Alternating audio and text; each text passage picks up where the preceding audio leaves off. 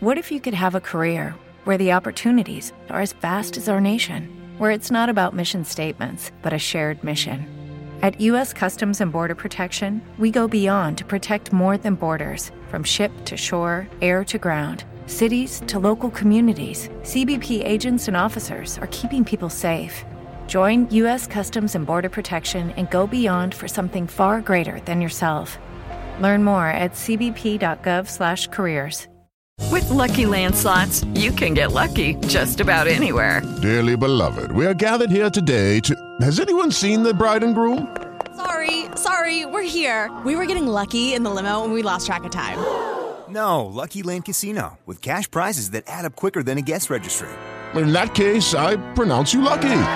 Play for free at LuckyLandSlots.com. Daily bonuses are waiting. No purchase necessary. Void were prohibited by law. 18 plus. Terms and conditions apply. See website for details. What's going on, guys, and welcome back to Double Football. I'm joined by my fabulous co-host TJ. Howdy, guys. Today we're reacting to last week's European competitions as well as previewing the upcoming week of European competitions and the weekend Premier League matches if they have them. We're not quite sure.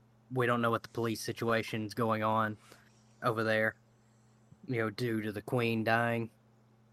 Then I should say I apologize in advance. You know, if my dog starts barking, normally when we record, my wife takes her upstairs and they watch TV in bed. But my wife is at the beach, so she's down here with me. Before we get into the soccer talk, our thoughts and prayers go out to the royal family as they're dealing with the loss of the queen. Before anyone comes at us with their view on the monarchy, whether it be for it or against it, just know as Americans, we sit firmly on the fence on this issue. We will not take either side, as we do not know all the details for everything for or against, as we're not from England. We don't really care to know everything because it's not an issue that involves us. What has actually taught me the most about the royal family is the crown.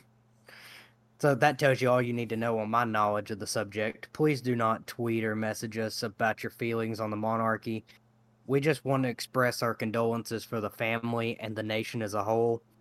We may not be as prepared for this pod as we normally are because we're recording a day early doing due to TJ going on a cruise this next week. Due to his vacation, I'll be joined by my wife Allie next week. Let me just say that next week will mainly be me talking and my wife giving a completely uninformed opinion. She loves going to soccer matches but hates watching them on TV. So, it'll be interesting to say the least. But before we get into everything, first, a quick break. With Lucky Land slots, you can get lucky just about anywhere. Dearly beloved, we are gathered here today to. Has anyone seen the bride and groom? Sorry, sorry, we're here. We were getting lucky in the limo and we lost track of time. No, Lucky Land Casino with cash prizes that add up quicker than a guest registry. In that case, I pronounce you lucky. Play for free at LuckyLandSlots.com. Daily bonuses are waiting. No purchase necessary. Void were prohibited by law. 18 plus. Terms and conditions apply. See website for details.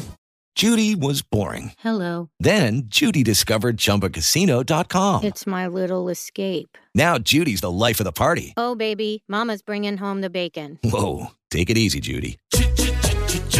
The Chumba life is for everybody. So go to ChumbaCasino.com and play over 100 casino style games. Join today and play for free for your chance to redeem some serious prizes. ChumbaCasino.com.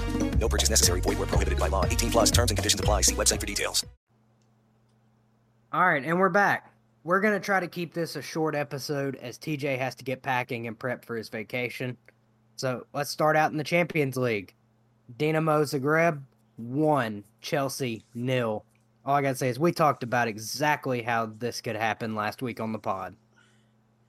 Yeah, that's what I got. I said we predicted it last week. I said we knew it was going to be a tough game for Chelsea with their uh, with the form they've been in, and we were pretty much right. I mean, we both predicted a draw, saying they'd be happy with it, but uh, Dynamo got the goal, so um, they did. Chelsea did man it. They had 15 shots, but only three of them were on target.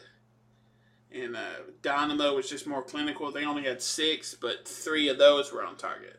So Yeah, they got their goal. You know, from a against the run of play in the 13th minute. Yeah. Yeah. Uh, a guy named. this is what I have in my notes.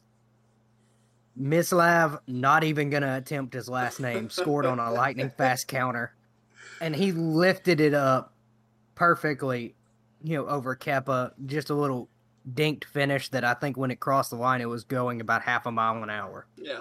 But went in the back of the net.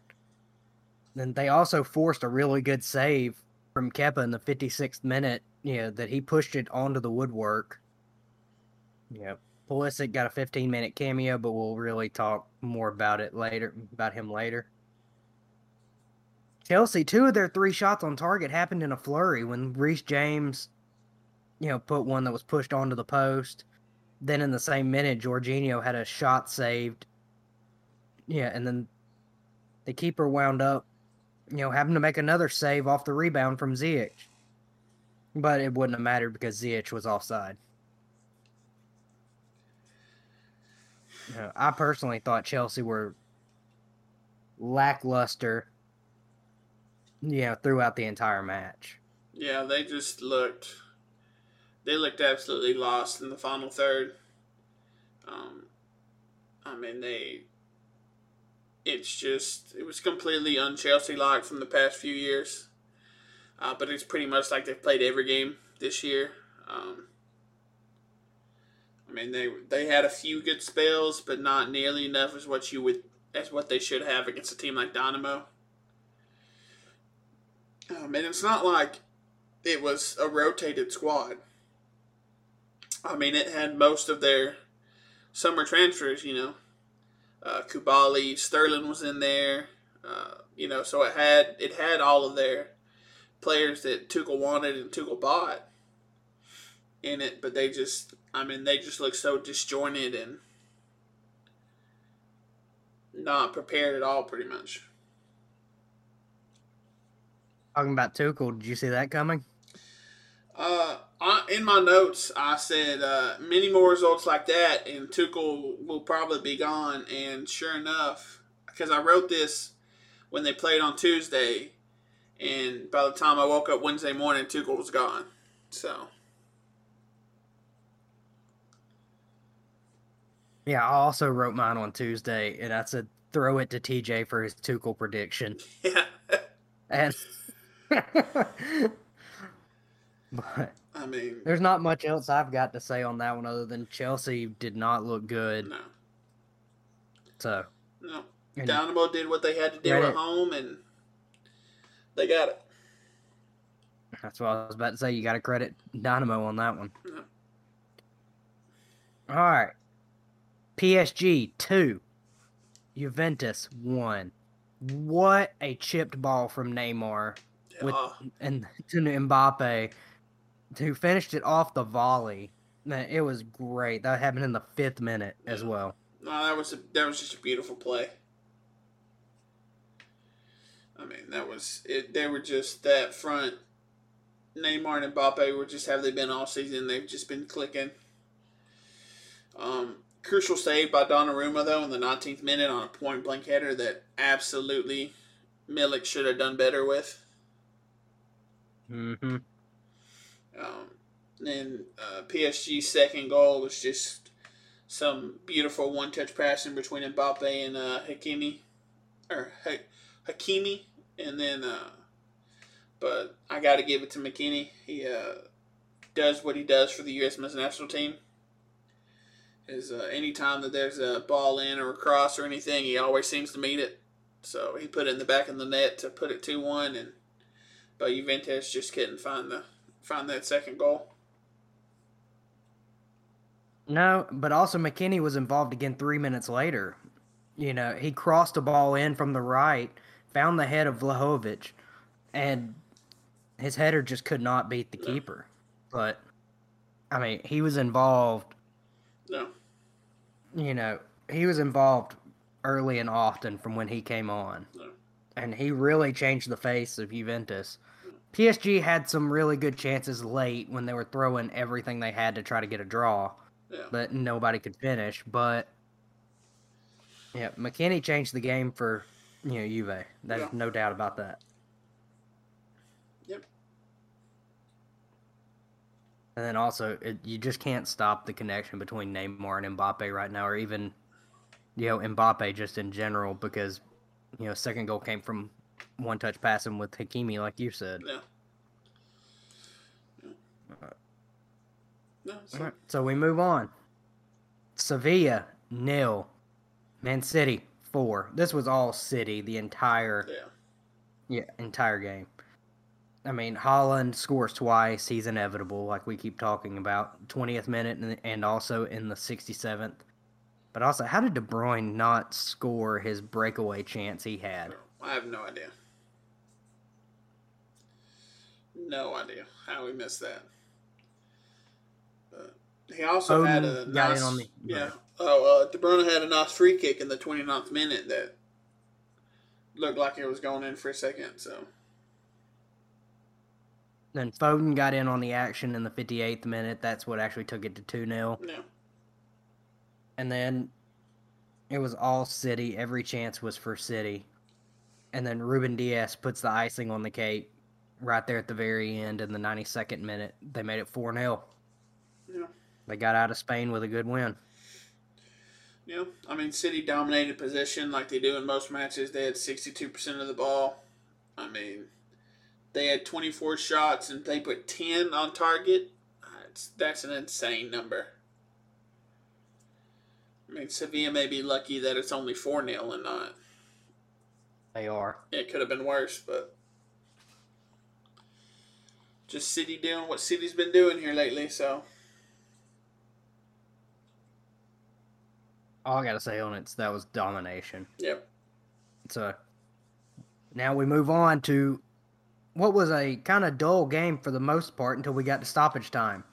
Atletico Madrid 2, FC Porto 1. Atleti did have a goal disallowed in the 48th minute for offside, and it was correctly disallowed. And then Porto striker Taremi got a second yellow card for a dive in the 81st minute, which it was definitely a dive. So he got a. You just can't dive on a yellow. You've already got a yellow. You can't do it. Yeah. So Porto were down 10 men. But then we get to stoppage time. Atleti gets a lucky deflection that took that took the shot up and over Porto's keeper to take the lead in the 91st minute.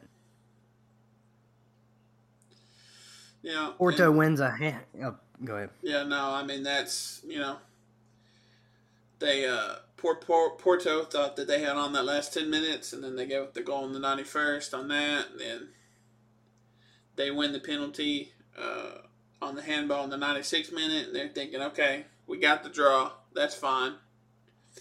You know, we'll take it down ten men for the last you know fifteen minutes of the match. But like I said, just like Liverpool, a couple weeks ago, they got way too much extra stoppage time on top of the stoppage time. I don't think it should have went another almost six minutes. Um, Oh, I do because there was already, you know, it was nine minutes added on.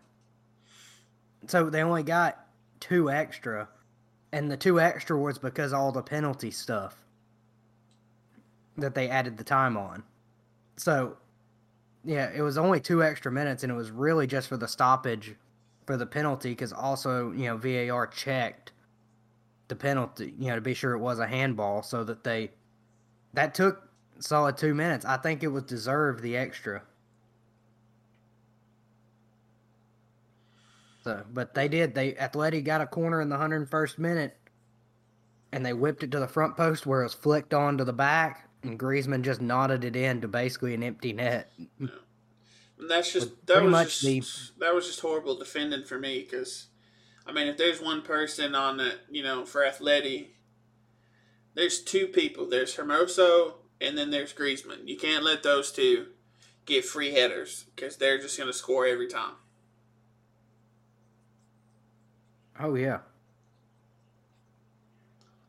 But I mean, there really was not many clear cut clear cut chances until we got to stoppage time. It was Yeah. fairly even. That was just a wild, you know, wild little bit of additional time. Yeah, wild into the match. And I'm not even gonna. I thought that that game should have been. Yeah, I thought that it should have been a draw. Yeah. But Athletic did what they needed to do to pull the win out. So, you got anything else on it? Nope.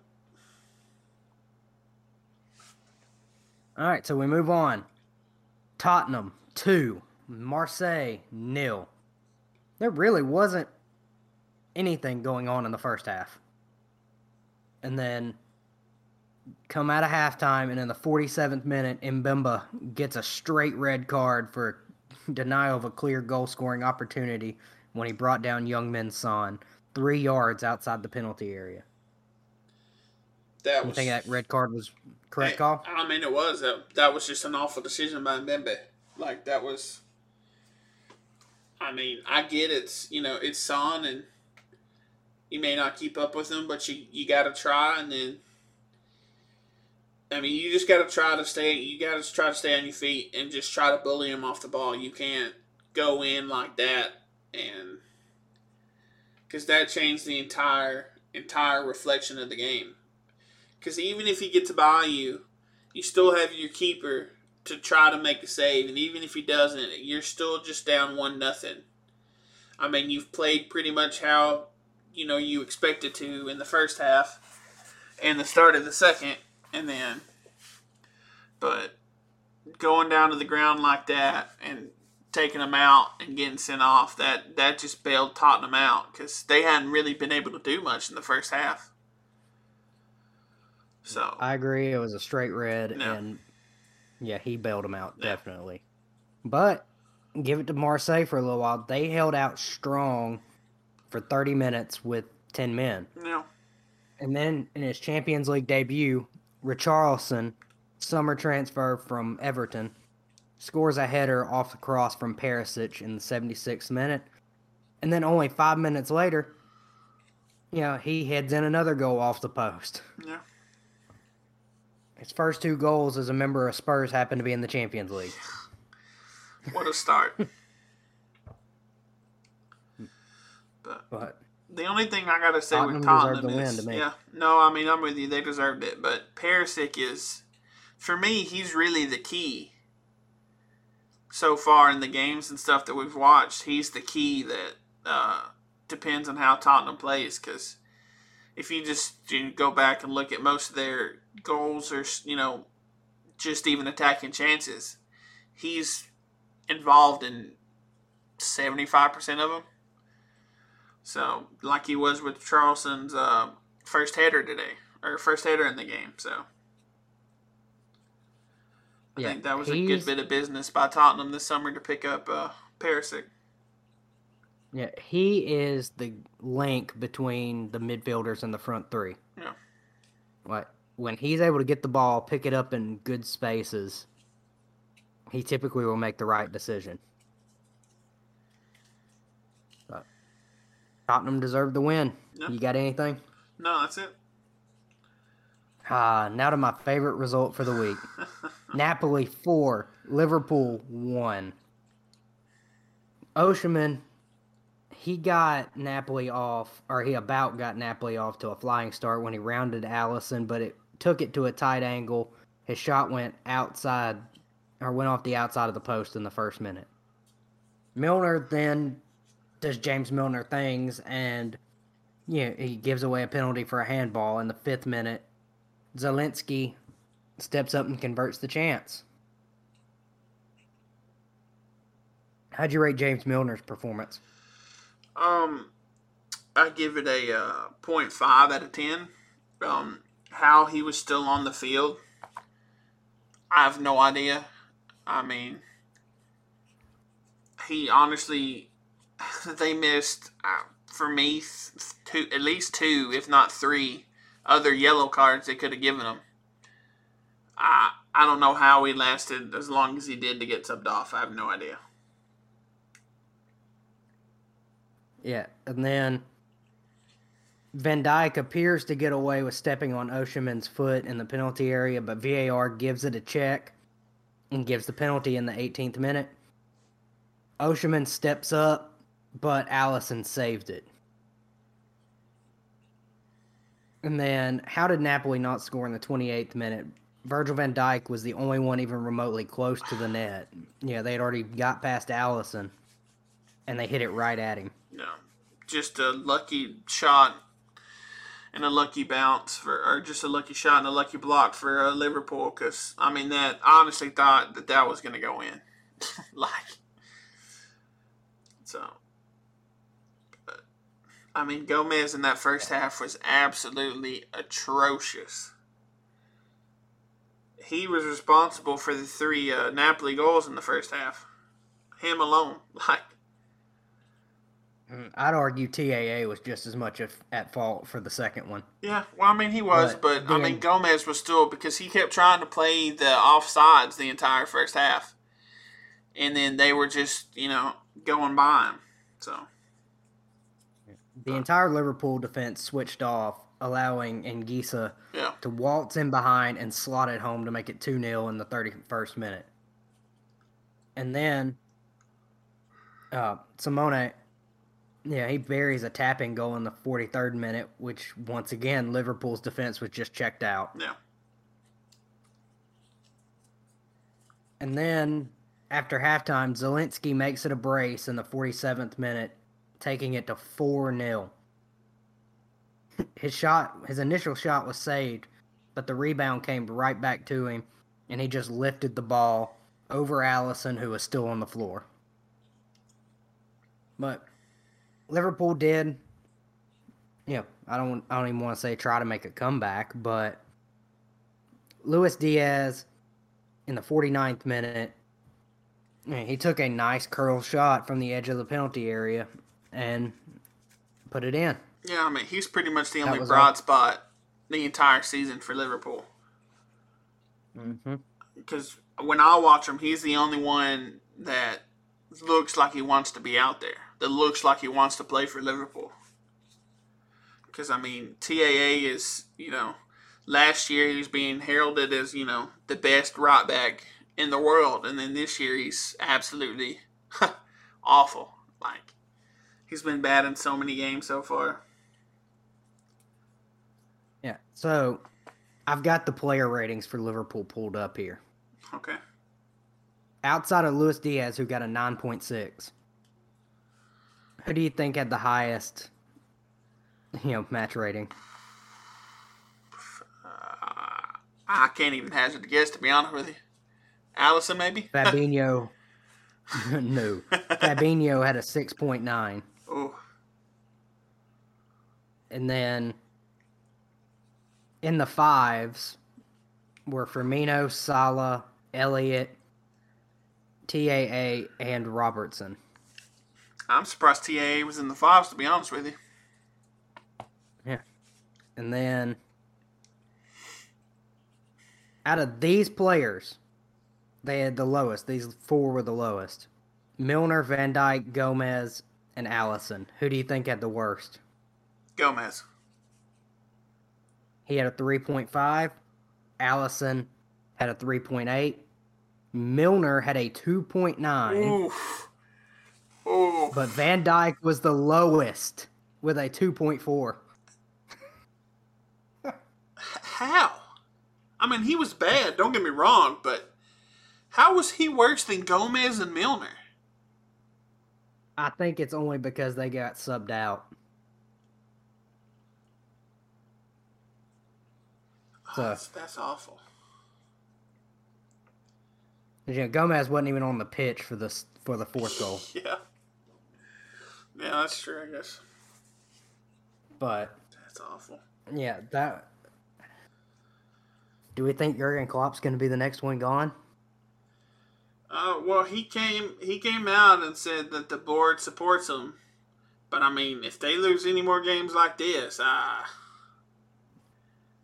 something's got to change. Because you know, I don't think he gets fired before Braj, but No, no, no. I just think that if there's any more results that where they look this bad, and I mean we called it last week, you know that it was you know that it was in Italy and it wasn't going to be an easy game for him regardless, but I didn't expect this though. I, I didn't expect it. I mean, that was just total domination. I mean, well, you know, if you ask Arsenal fans, Liverpool should have won, you know, because they had 61% possession, you know. so, our, you know, if you go with the Arsenal logic of it, you know, that they should have won the game, but they dominated the game or whatever, you know, but watching it, you know, that's not the case. I gotta agree. So let's move on though to Inter nil Bayern two. It was a beautiful opening goal with a long ball over the top from Tom, Thomas Muller to Leroy Sané, who was able to round the keeper and finish it into an open net. All the chances in the first half went Bayern's way. Yeah. But then they couldn't finish any more of them. But then in the 66th minute, there was a beautiful move from Bayern where Sane and Coman played a 1 2. And I honestly don't know if Sane was trying to play a cross or a shot. You know, but he put it across the goal and it was touched in by D'Ambrosio for an own goal. Made it 2 0. So, Yeah. and then Correa in the 83rd minute, he squandered a beautiful opportunity to try to get him back in the game with seven minutes left. Bayern deserved this win. What do you think? Yeah, no, I mean I'm with you. They looked the more dangerous side the entire time. Uh, I honestly think it. I mean, I'm gonna go with it's a cross because if that's a shot, that's a horrible, horrible attempt at a shot. so I'm gonna give him credit and say that it was a cross. Um, but I mean, uh, Bayern dominated the game. You know, they had 11 shots on target. Um, so, I mean, it pretty much went how we thought it would be. Um, so, I mean, that's pretty much that's all I got. Is it went went pretty much how we thought it was going to go, and Bayern dominated and could have won by more than or should have won probably more by more than two, but they'll take a win regardless. All right, now that concludes our Champions League coverage. Now let's look at the Europa League. Man U nil, Real Sociedad one. I personally thought the lineup was fine, still a strong eleven, but it. What was curious to me was watching the game. Why was Fred at the ten and not Eriksen? Uh, I know this isn't the college football podcast, and uh, but did you see the breaking news? Uh. Scott Frost is gone. So, little plug Oh, here. Yeah. Anyways, little plug here, guys. Um, if you haven't listened to the college football podcast, you should. Um, and go hear our thoughts on uh, Scott Frost. So, that's a little you know plug for the college football episode we got. So. Yeah, we record it before we record these. Yeah. The soccer podcast. we were just talking about how much longer does Nebraska give Scott Frost? Well, yeah, we're. I'm gonna have to go back and add a add something saying that we recorded it before this Yeah. this news. But Anyway, But back- anyways, yeah, I'm, back to Man U. Yeah, I'm with you. I have absolutely no idea why Fred was at the ten. I don't. I get Ten Hag wants to play uh, Eriksen as that number eight, box to box, all over the field, free free range player, but I just think that with some of the chances that we were able to get, that that Eriksen ball in the ten just would have been so much better than Fred because Fred had a bad game. He had an awful game. very bad. Um, And I'm not even gonna put that one completely on Fred. I think that's he was trying to do too much a lot because I'm kind of putting that performance for Fred on Ten Hag. Yeah. Just no, I mean, because yeah, I mean, I agree. I agree with you. Like it's he had a bad game, but when you play a player out of his position like that, I mean, because Fred's never been a number ten. He's never been. I mean, I know he he gets forward, he does, but that's that was just an awful, an awful decision by Ten Hag. One of the few he's made this year, honestly. I'm not even gonna look. I want to put it on Ten Hag, and it's gonna stay on Ten Hag. But when you play a player out of position, it's gonna go one of two ways. Either he's going to excel and be like, "Oh, he can play here," or you look at it and be like, "Yeah, that's why he's not ever played there." And Yeah. you know, so it was a decision to see, in my opinion, early in the season, could Fred do it? And it turns out it does not appear that way. So I imagine if he rolls out a similar lineup where it's Fred, Casemiro, and Eriksen, Fred's going to be further back next time. Right. But I think that was really it. No. you know, on that decision. And then, despite doubling Sociedad's shot total, both teams only put three shots on target. United, for the most part, dominated the game but had no goals to show for it. Eriksen ran the show, showed why he was being played where he was. But now we have to talk about this. The penalty that was given for handball should have never been a penalty. All right. Okay. Before First that, off- before that, because that happened in the second half. My whole thing is that penalty. I know we'll come to it, but that penalty shouldn't have even mattered because Ronaldo missed two point blank opportunities before that that he should have put in the goal, and we should have been up to nothing at that point. Like, if Ronaldo finishes those chances, I'm not as salty as at the penalty. I mean, I'd still be salty at the penalty, but it I wouldn't be as upset as I am now if he had just been even just a quarter bit as clinical as he used to be. Mm-hmm. But anyways, let's get Right. back to the absolutely horrific call. So, Lisandro's arm, while it was t- a tiny bit away from his body, he was turning, and so it's a natural position for it. The ball rocketed off his thigh up onto his arm while he was blocking the shot. The ref called it, not on you know, and I could see why he called it in real time. But when VAR got involved and was looking at it, that was a clear and obvious error. Right.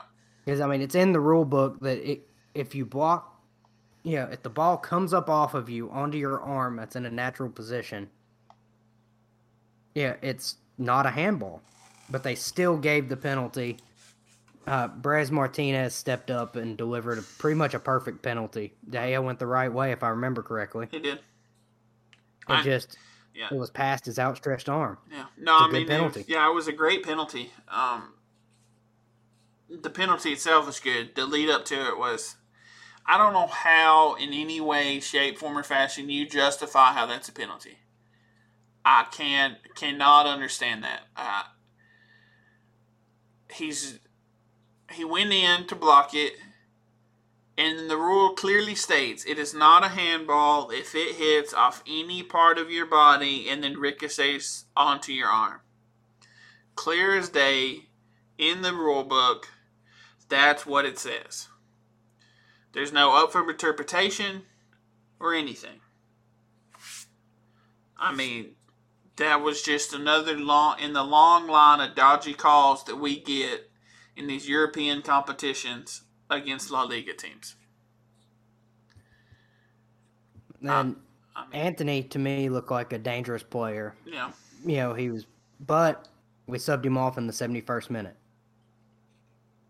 I think he would have played the full 90 if it wasn't for he, Ten Hag started looking at the weekend, which wound up being canceled games. But then you had Casemiro in the second half, or, you know, after that, he had two good chances a header that bounced up and over the bar. That one hundred percent beat the keeper. should have went in the back of the net easily. Yep. And then a shot from outside the box, you know, went around a couple of defenders, so the keeper had to be aware of it and had to get down and make a good save to his left. It's a save he should make, but still they forced him to make it.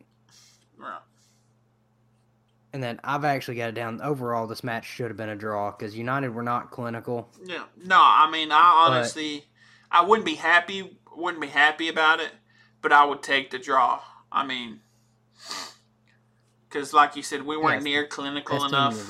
Yeah, we weren't clinical clinical enough, and put our chances away. Uh, but I mean, you just you keep coming back to the handball, and I- mean I mean, I don't know. He wasn't even sent to look at it.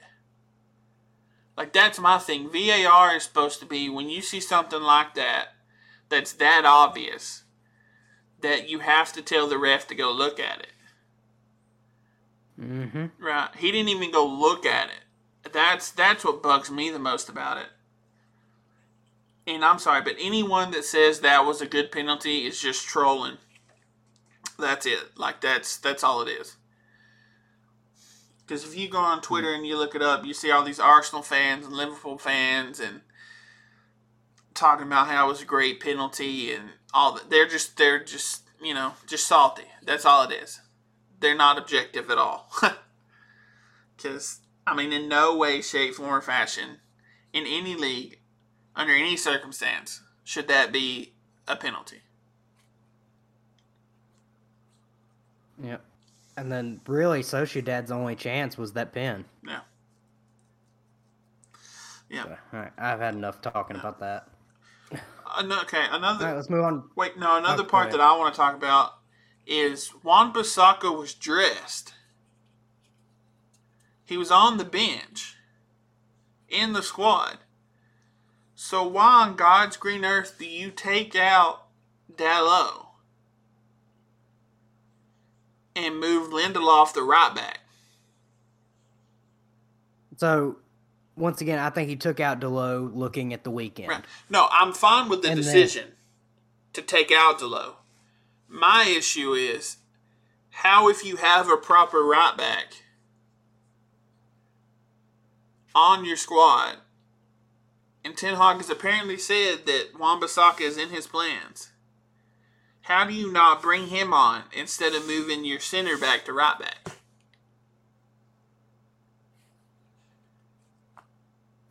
Uh, who was it that subbed on? Because it was it was Lisandro that came on, wasn't it? Yeah.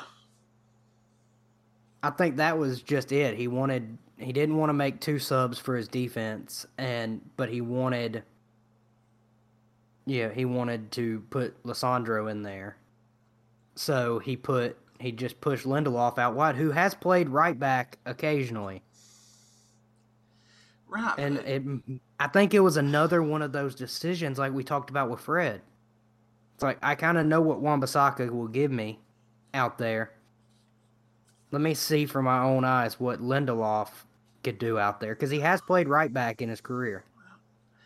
I mean, it may be, but I mean, I'm okay with that if the game's, you know, not in doubt, you know, but with the game that's still, you know, still nil nil, I would have rather had Wan-Bissaka in there just as a natural right back, you know? Mm. Oh, I'm not disagreeing with that point. I'm just trying to see why he might have done it. No, I mean, I, I mean, I understand it from that point to see what you got, but there's other teams you can try that against.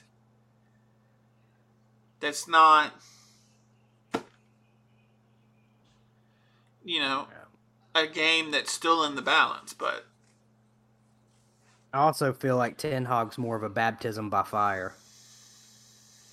He puts you out there in situations to see what you do in a decent situation, not just I'm going to run you out there against this Danish side. He wants to see what you do against actual quality opponents.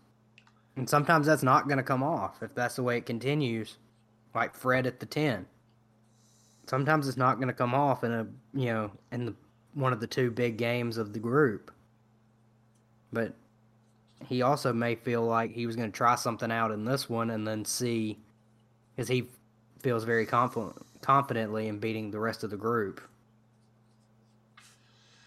maybe. so I he mean, doesn't I have think getting to the next round is yeah. I have seen that we're also linked with. Uh, I think it, I think you pronounce it Arias. It's A R I A S. He's a right, Yeah. he's a free agent right back from. He played at what was it Sevilla maybe Mm-hmm. or was it Atleti? It was one of the two. He played in La Liga last, but we've been linked with him as well. So that coupled with the you know Wan-Bissaka, why is Wan-Bissaka still there? Right, but what? do- Okay, I'm, I'm done talking about this. I'm done. Done being angry about All this. All right, let's move on to the other uh, Europa match. Zurich won, Arsenal two. Matt Turner, he gave the ball away, and he was lucky to see it go off the post early on in the game. Absolutely, that should have been a goal. They Zurich Zurich should have done better with that with the gift that they had. Yeah. Then it was a great counter from Arsenal, and Marquinhos finished it off to make it 1 0. Yeah, I mean, Then- Marquinhos was the player of the game for me. He was bright and lively the entire game. Oh, yeah. And then Arsenal gives away a penalty for a foul by Nketiah in the box. I'm going to attempt this name. Kryeziu sent Turner the wrong way and buried the pin to make it 1 1 in the 44th minute. Arsenal dominated the match. They had all of the best chances, but they struggled to finish. But Nketiah atones for his miss. He, you know, he scores a goal off a great cross from Marquinhos in the 62nd minute. Uh, and I personally think Arsenal deserved that win. Yeah, no, I mean, uh, they did what they had to to win. Uh, the game it shouldn't have been that close, honestly.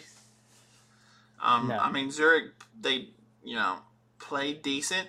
Uh, if they'd been more clinical themselves, you know, it may have been a little closer. But I mean, Arsenal still should have won. You know, they should have won by more, but they all that matters really is they got the win. So. Yep, that's all I really got to say about that one. No. So now we move on to the one conference league matchup.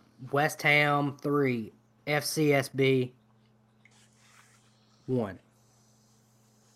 So FCSB takes the lead in the 34th minute as Cordea. Yeah, he finished off a great low driven low driven cross for a tap in. And then FCSB's keeper came out and tried to punch the ball, but got nothing on the ball and every bit of Cornet to give away a pin. Jarrod Bowen stepped up, put the pin in the top of the net in the 69th minute to make it 1 1. And then I was watching the highlights of this one, but for some reason, the highlights I watched did not show Emerson's goal, but he scored in the 74th minute. And Yeah. did you see that goal? No, uh, the one that I watched too didn't show it. I have no idea That's why. weird. Yeah. But then in the 90th minute, Michail Antonio scores off of a Rice Rice baby flick. Yeah, the ball just went right to him. He was able to turn the defender and then sprint into the box and beat the keeper. And then West Ham fully deserved to win that. Yeah. No, they did. Uh, you know, the first half they they didn't have you know their star play. They didn't have a few of their star attacking players out there. Um, I don't think they should have given up the goal. I think that it was lazy defended by Emerson, and that's what cost them on it, because he just completely lost track of his man. Um, but for me, West Ham goes where Michail Antonio goes. He is the absolute Mhm. difference maker on the team.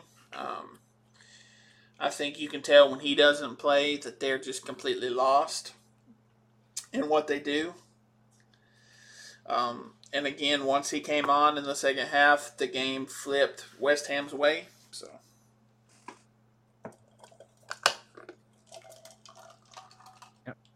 All I really have to say on it, because I mean, they deserved it. Yep. All right, now we're gonna do a little U.S. men's national team update with, you know, all the guys that took place in the European competitions this week. So, Matt Turner, he had a decent game for Arsenal between the sticks, and I say decent because I mean he did give that ball away early, and then also he was sent the wrong way on a pin. But make penalties what make a penalties what you will. Yeah. No, I'm with you. That Because- that penalty is just, you know, it's a 50-50 chance, uh, you know. So, I don't count that against them. And even that first mistake, it was like in the first 5 minutes uh, of his debut not only in Arsenal but in a European competition, so I'll just chalk it up to nerves, really. Cuz he pre- he settled down after that, honestly, and he had a couple decent saves. So, I don't put too much weight into the into it, you know. But after the you know the first five minutes of stuff, he calmed down and he looked he looked decent. So Yep. And then, what did you make of Pulisic's 15 minute cameo? the same old thing with Tuchel that cost him the game. I think every time Pulisic's come on, he's looked the most hungry player out there. You know, he's looked one of their best attacking players on there, but you know. Just can't judge much on 15 minutes of sub time when you're chasing the game. Yeah, and then you look at Weston McKennie. He changed the game for Juve Yeah. whenever he came in, and then he got the goal. I know we talked about it a lot earlier, but Yeah. it's worth mentioning again. Right. No, I mean, he completely changed it. I don't know why he doesn't play more for Juventus because, I mean, he's just got that it factor about him. Um, anytime he's on, he's in the attacking threat. Uh, like we were talking about off air, you know, he scored the header, but then not, what, three, four minutes later, he had a, a beautiful cross in that honestly probably should have been done better, should have handled better and that could have tied the game for him. So he's just a difference maker. Yep. And then in a game that we didn't cover, Giovanni Reyna had two assists. Both of them were pullbacks for Dortmund. And he came on as a sub as well for Thorgan Hazard in the 23rd minute due to Hazard having an injury. But then he got two assists from it. So, No, I mean he looked lively, looked like Lorraine of old, you know. So as long as he can stay healthy, he's an absolute key for how far we go in the World Cup. Um, so, I mean, he's just you know he's got all the talent in the world. If he can stay healthy, then he'll be able to show it on the on the big picture. yep. You got anything else on the men's national team, guys? Um, just the fact that uh, there was history made this week with it. Um, Malik Tillman and James Sands started for the Rangers in the Champions League. Um, that is the first time that two Americans have started a Champions League match together. Um, it didn't go well. They lost four nothing. Uh, but Sands did have a decent shot on goal. Uh, so just a little tidbit information there. Um, not sure if either one of them makes the World Cup squad, um, but we'll see. I think Sands does, but Yeah, Sands may just because you know he can play like forty-seven different positions on the pitch. So got to have versatility in a Right. World Cup. But, all right, well, that wraps up everything that happened in Europe in the midweek. So now we're going to take a quick break and then we're going to get into the preview. And we're back. So when we Lucky Land Casino asking people what's the weirdest place you've gotten lucky? Lucky? In line at the deli, I guess? Aha, in my dentist's office. More than once, actually. Do I have to say? Yes, you do. In the car before my kids' PTA meeting. Really? Yes. Excuse me, what's the weirdest place you've gotten lucky? I never win and tell. Well, there you have it. You can get lucky anywhere playing at LuckyLandSlots.com. Play for free right now. Are you feeling lucky? No purchase necessary. Void where prohibited by law. 18 plus. Terms and conditions apply. See website for details. getting into the preview, we're going to talk about the European competitions like we normally do. We are going to mention the Premier League matches, but don't know how much time we're going to spend on those as there's a high likelihood that they're going to be postponed again this weekend. So, first one up is actually not a Premier League team Bayern Munich and Barcelona. So Bayern have drawn their last three matches, yeah, in the Bundesliga, but they did get a win in, versus Inter in match day one. Barcelona has only conceded one goal in La Liga this season, while they've scored 15. They've got 13 out of 15 points. Then they also beat Viktoria Plzeň from the Czech Republic 5 1 in match day one. What do you have on it? Uh, honestly, uh, I think Barca's. I think they look like the like old Barcelona. I think they look, they've looked good all season. Um, I think with how much that uh, Bayern has been lackluster the entire time. Uh, I think Barcelona wins. I, I picked them to win. Um, I think also the added factor that uh, Lewandowski is uh, playing his former team. I think that'll be big for him. I think he'll go out and have a point to prove. Um, so, and I'm just not sure the Bayern has the firepower to keep up with uh, Barcelona. So correct me if I'm wrong, but I believe this one is in Munich. I believe so. So I'm actually going to go with a draw here. I think that I don't think it's going to be a scoreless draw. I think it's going to be 1 1, maybe 2 2. But I just personally think that while Bayern's not been playing well, you know, in in the Bundesliga, they beat a quality Inter side already. So I think that combined with it being in Munich, I think this one's going to play out to be a draw. Yeah. I mean, I can see it. anything else on it? No, I mean, I, I can see the draw. I just think that. I just think that since Lewandowski played there for so long, that I don't think it's going to affect him, and I just look at him to be the difference maker in it. All right, so let's move on to Sporting Lisbon and Spurs. Spurs are third in the Premier League with 18 or 14 of 18 points. Lisbon are actually in sixth in the Portuguese league with 10 of 18 points. Then Lisbon did beat Frankfurt 3 0, while Spurs beat Marseille 2 0 in match day one. What are your thoughts on it? Oh, honestly, I don't. I don't. Spurs should win. Just look, just by looking at it. But due to the fact that you know they're playing at Sporting, I'm gonna go with a draw because I think Conte will just go in there and do what he does, defend and try to play, try to play on the counter for the win. And I mean, I'm, I'm gonna put a draw. Yep, that's what I've got. I'm going draw. So, then you look at Liverpool and Ajax. So, Liverpool are really bad right now. We already talked about the 4 1 loss to Napoli. Then Ajax drummed Rangers 4 0 in Amsterdam. Ajax are perfect currently in the Eredivisie, winning, you know, have won every match. Then they've also scored 21 goals, conceded three.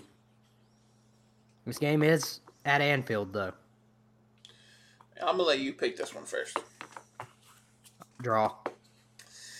Yeah, I I, I really want to say Ajax is gonna win.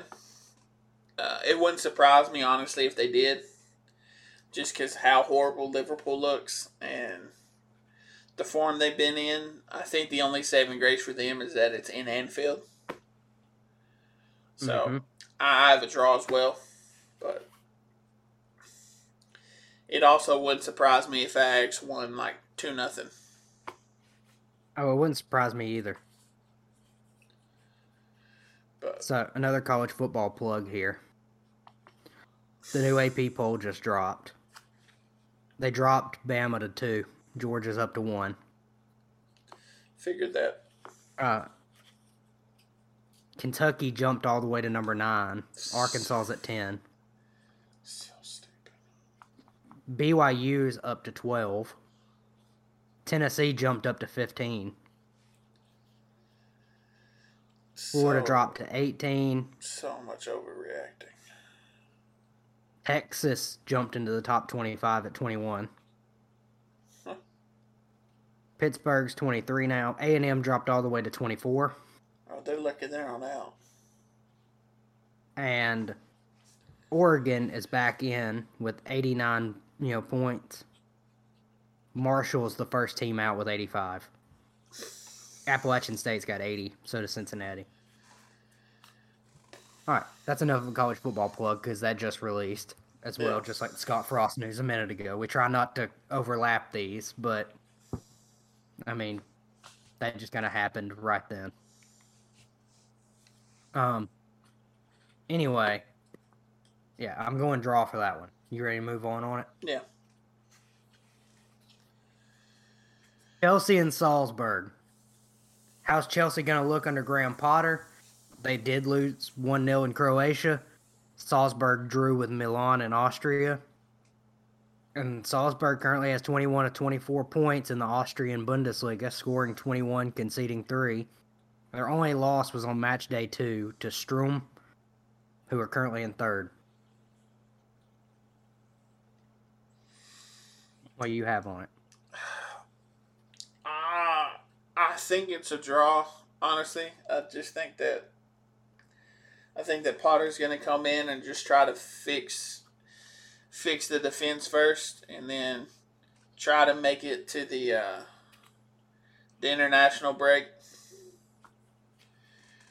And then that way he can actually have time to implement some of his uh, some of his game plan and stuff that have a good a decent amount of time to implement it. Um, I mean, it helped that they didn't play this weekend, but I, I think it's a draw because Sal- Salzburg is good. I mean, but yeah, I mean, I just think it's a draw. I just think Potter will take the draw here and then live to fight another day. I've got the Salzburg upset in London. Again, that wouldn't honestly surprise me because of how they played so far. And I just think it's not enough time for Potter to really have turned things around that much yet. So I now after the international break and all that, I could see it, but yeah, I think Salzburg pulls the upset. No, I mean I can see it. All right, so Man City and Borussia Dortmund. Erling Haaland is good. He's playing his former club. Now this one is in Manchester, if I'm not mistaken. It is. It's at the Etihad. And then you mean the empty had? Yeah. Ha ha ha. City won 4 0 over Sevilla. Dortmund won 3 0 over Copenhagen. Dortmund are currently fifth in the Bundesliga with 12 of 18 points, only a one goal differential. I mean, the Bundesliga is drunk right now with Yeah. Bayern playing like they are and Dortmund only being in fifth. But how do you see this one going? I mean, honestly, since it's at the Etihad, I have City winning. Um, I don't think it's going to be, you know, like a 4 or 5 nil drumming like it has been pretty much the last three or four games when they've played anybody. But I just think City's so so deep and so talented that I don't see them losing a group stage match. Or this yeah, group I've stage got match. Man City winning. So yeah, I don't. I've got City winning it again. I think Haaland will score. I'm gonna find it interesting to see if he celebrates or Yeah. what. But if there's anybody that should know how to defend Erling Haaland, it's Yeah. Dortmund. But all right, let's move on to Juventus and Benfica. So obviously Juve lost 2-1 in Paris. Benfica won 2-0 over Israeli side Maccabi Haifa. I guess that's how you, I don't know. In Portugal. Benfica are currently perfect in the Portuguese league, scoring four goals and only conceding three. This game is in Turin. Yeah, in Italy. So, what do you think? Uh, honestly, this game is just it's tough for me to call because I mean it's as I wouldn't say bad, but as lackluster as Juventus has looked in Serie A. I mean, they looked they looked good versus they looked decent versus PSG last week. I mean, they didn't look great, but I could see some things there. I mean, it's you know, it's at Juve. Uh, hate to do so many draws, but I mean, maybe a draw. Benfica taking home all three points. Yeah. I mean, I can see it. I just, for me, honestly, it depends on who starts for Juve. I mean, honestly, if you, I think if they put, um, if McKennie starts, then, but they just have so many, you know, young players. I don't know if McKennie gets to start, but I'm sticking to my guns. Yeah. No, I mean, I, like I said, I can see it. Like it's, it's completely plausible that that'll happen. Like, so, but we'll see. All right, let's move on to the Europa League. Sheriff and Man United. So Sheriff, Moldovan Moldovan side, beat Omonia from Cyprus 3 0 in Cyprus. We already know what happened with Man United. Sheriff are running away with the Moldovan League with 17 points out of 21. 13 goals, 3 conceded. 3 conceded seems to be a popular number right Yeah. now. And then, but for me, this has to be a draw for Man United. These teams are the ones you should be beating, but being in Moldova, you know, the pitch is going to be less than adequate. Right. No, my thing is, I mean, just look at Sheriff and Real Madrid. Uh, from what was it last year? Year before last. Mm-hmm. Um, I mean, it's always a tough, tough place to go play. Um, I'm interested to see what uh, what the starting lineup's going to look like, uh, especially since they didn't play this past weekend, and maybe by then they'll figure out if, if it's going to be canceled or not for next weekend. Um, I honestly think if it's if it gets canceled next weekend, I think he brings out the entire starting lineup again, like the his preferred eleven. Honestly, um, but if it's not, if the weekend games happen, I think that he has a rotated side. But I think he does. He plays whatever lineup he feels most most comfortable will get him a draw. So, my thoughts on the lineup, but and this is just follow me out or follow me on this one a little bit.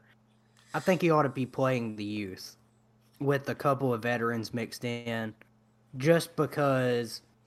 This is my reasoning: is the youth are more used to playing on these less than adequate side like pitches, and it's a good opportunity to say here here's you a chance. You know, bring me home at least a point. Oh, I'd love for my boy uh, Garnacho to start. I'd love it. That's just what I think. I think you ought to play the youth, even if the matches are canceled on the weekend. Have your big guns on the bench to come in and change the game if needed, but let them go out. Let the youth go out there and run them to death, and then you can bring on a Marcus Rashford. You know, in the 60th minute with Yeah. all that pace against an already tired Moldovan, t- you know, side. No. No, I mean it just. That's why I said I'm. I'm just curious which way he goes with it. Um, I'm just curious to see if he plays the youngsters or if he goes with his preferred eleven to to ensure the victory, or like you said, if he plays the youngins and hopes for a draw and maybe brings on the big guns and ekes out a win. But I just Where think you go and draw, win? What do you do? I'm going to draw. I just I think he'll be happy with the draw in this one. I do too, but I'm going for United win. You got anything else to say on that match? No. All right. So let's move on to Arsenal and PSV Eindhoven. Arsenal beat Zurich 2 1 in Switzerland. PSG or PSG PSV drew with the Norwegian you know, side Bodo Glimt. Uh, 1 1 in Holland. PSV are currently second in the Eredivisie with 15 of 18 points. Only loss being to Twente, who are in fifth. Scored 24 goals, conceded seven. Yeah, this game is in London. What do you think? I mean, I hate Arsenal, but I think they're going to win. I just think that even because PSV they struggled last week. I mean, it was at PSV, and they struggled against you know Bodo Glimt. So I think Arsenal's going to win. Um, I think Arteta plays his full eleven. Um, just because I think he takes the risk and sees if they. Uh, who do they play this weekend? They play Brentford. Uh, Brentford this weekend. Um, I think he'll go for the win here to pretty much seal up the group for him, and then see then do what he has to with Brentford on the weekend. But I think it's an Arsenal win since it's at the Emirates. Yeah, so I think it's a draw. But that may just be me hating Arsenal, but draw. All right, let's move on to the Conference League. Silkeborg and West Ham. Obviously, West Ham won 3 1 over FSCB or FCSB. Then Danish side Silkeborg lost 1 0 to Anderlecht in Belgium. This is in, you know, Denmark. Silkeborg currently are in ninth in the Danish league with 16 of 27 points, scoring 14 goals and conceding nine.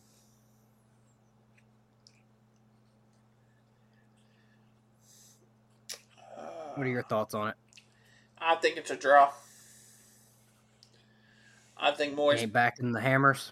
No, I'm, I mean, I, I just think Moyes goes with, uh, especially with the chance of having to play Everton this weekend, and they desperately need the uh,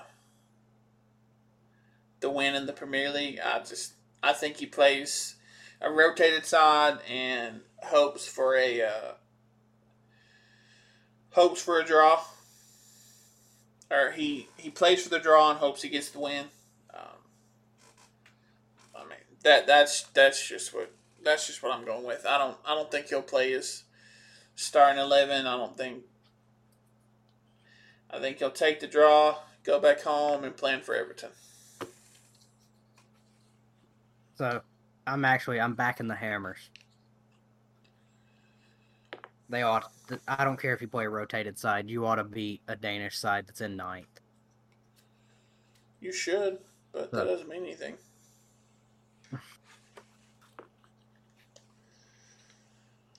All right, so that concludes the European, you know, view. So now it's time to look at the Premier League.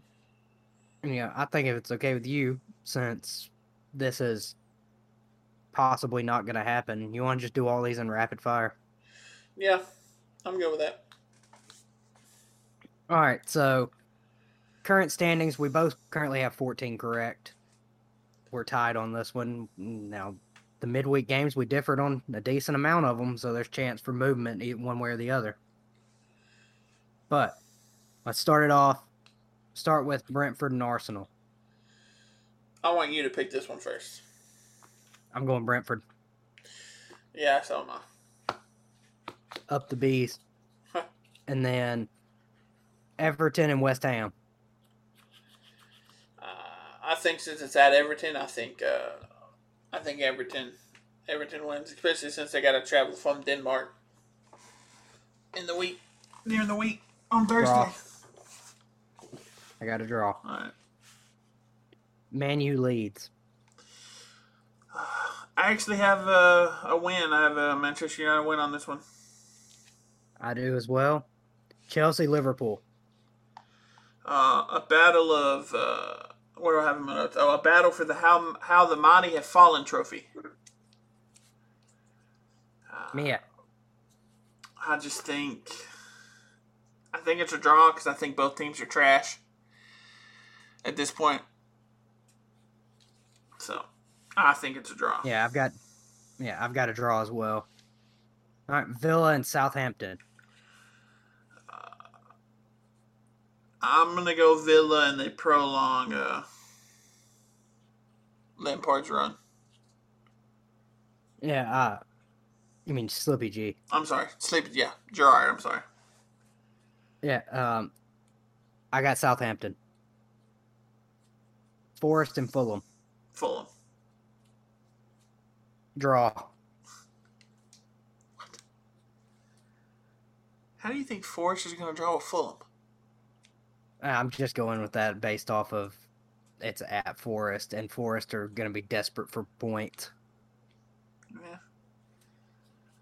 So, Wolves, Man City. Uh, Man City. Same thing here. Yeah. Newcastle, Bournemouth. Uh, I'm going to go with Newcastle. Newcastle as well. Spurs and Leicester. Uh, Spurs easy.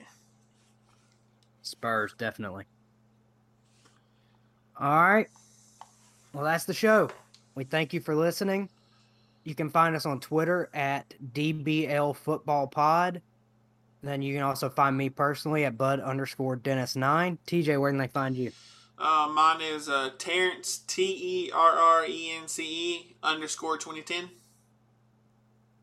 All right. We also have a Facebook page now. You want to tell them how to find us, TJ?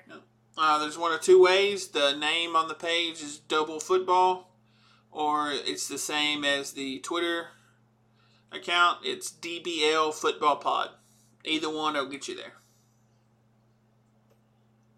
All right, we appreciate you listening, and if you enjoyed it, please refer us to your you know family and friends. Even if they don't like soccer, please let them know we also do a weekly college football episode. Reminder: TJ will not be on the pod next week, but I will have my wife Allie co-hosting and giving all of her uninformed opinions. Well, Thanks again for listening, and we'll talk to you next week. Appreciate you guys.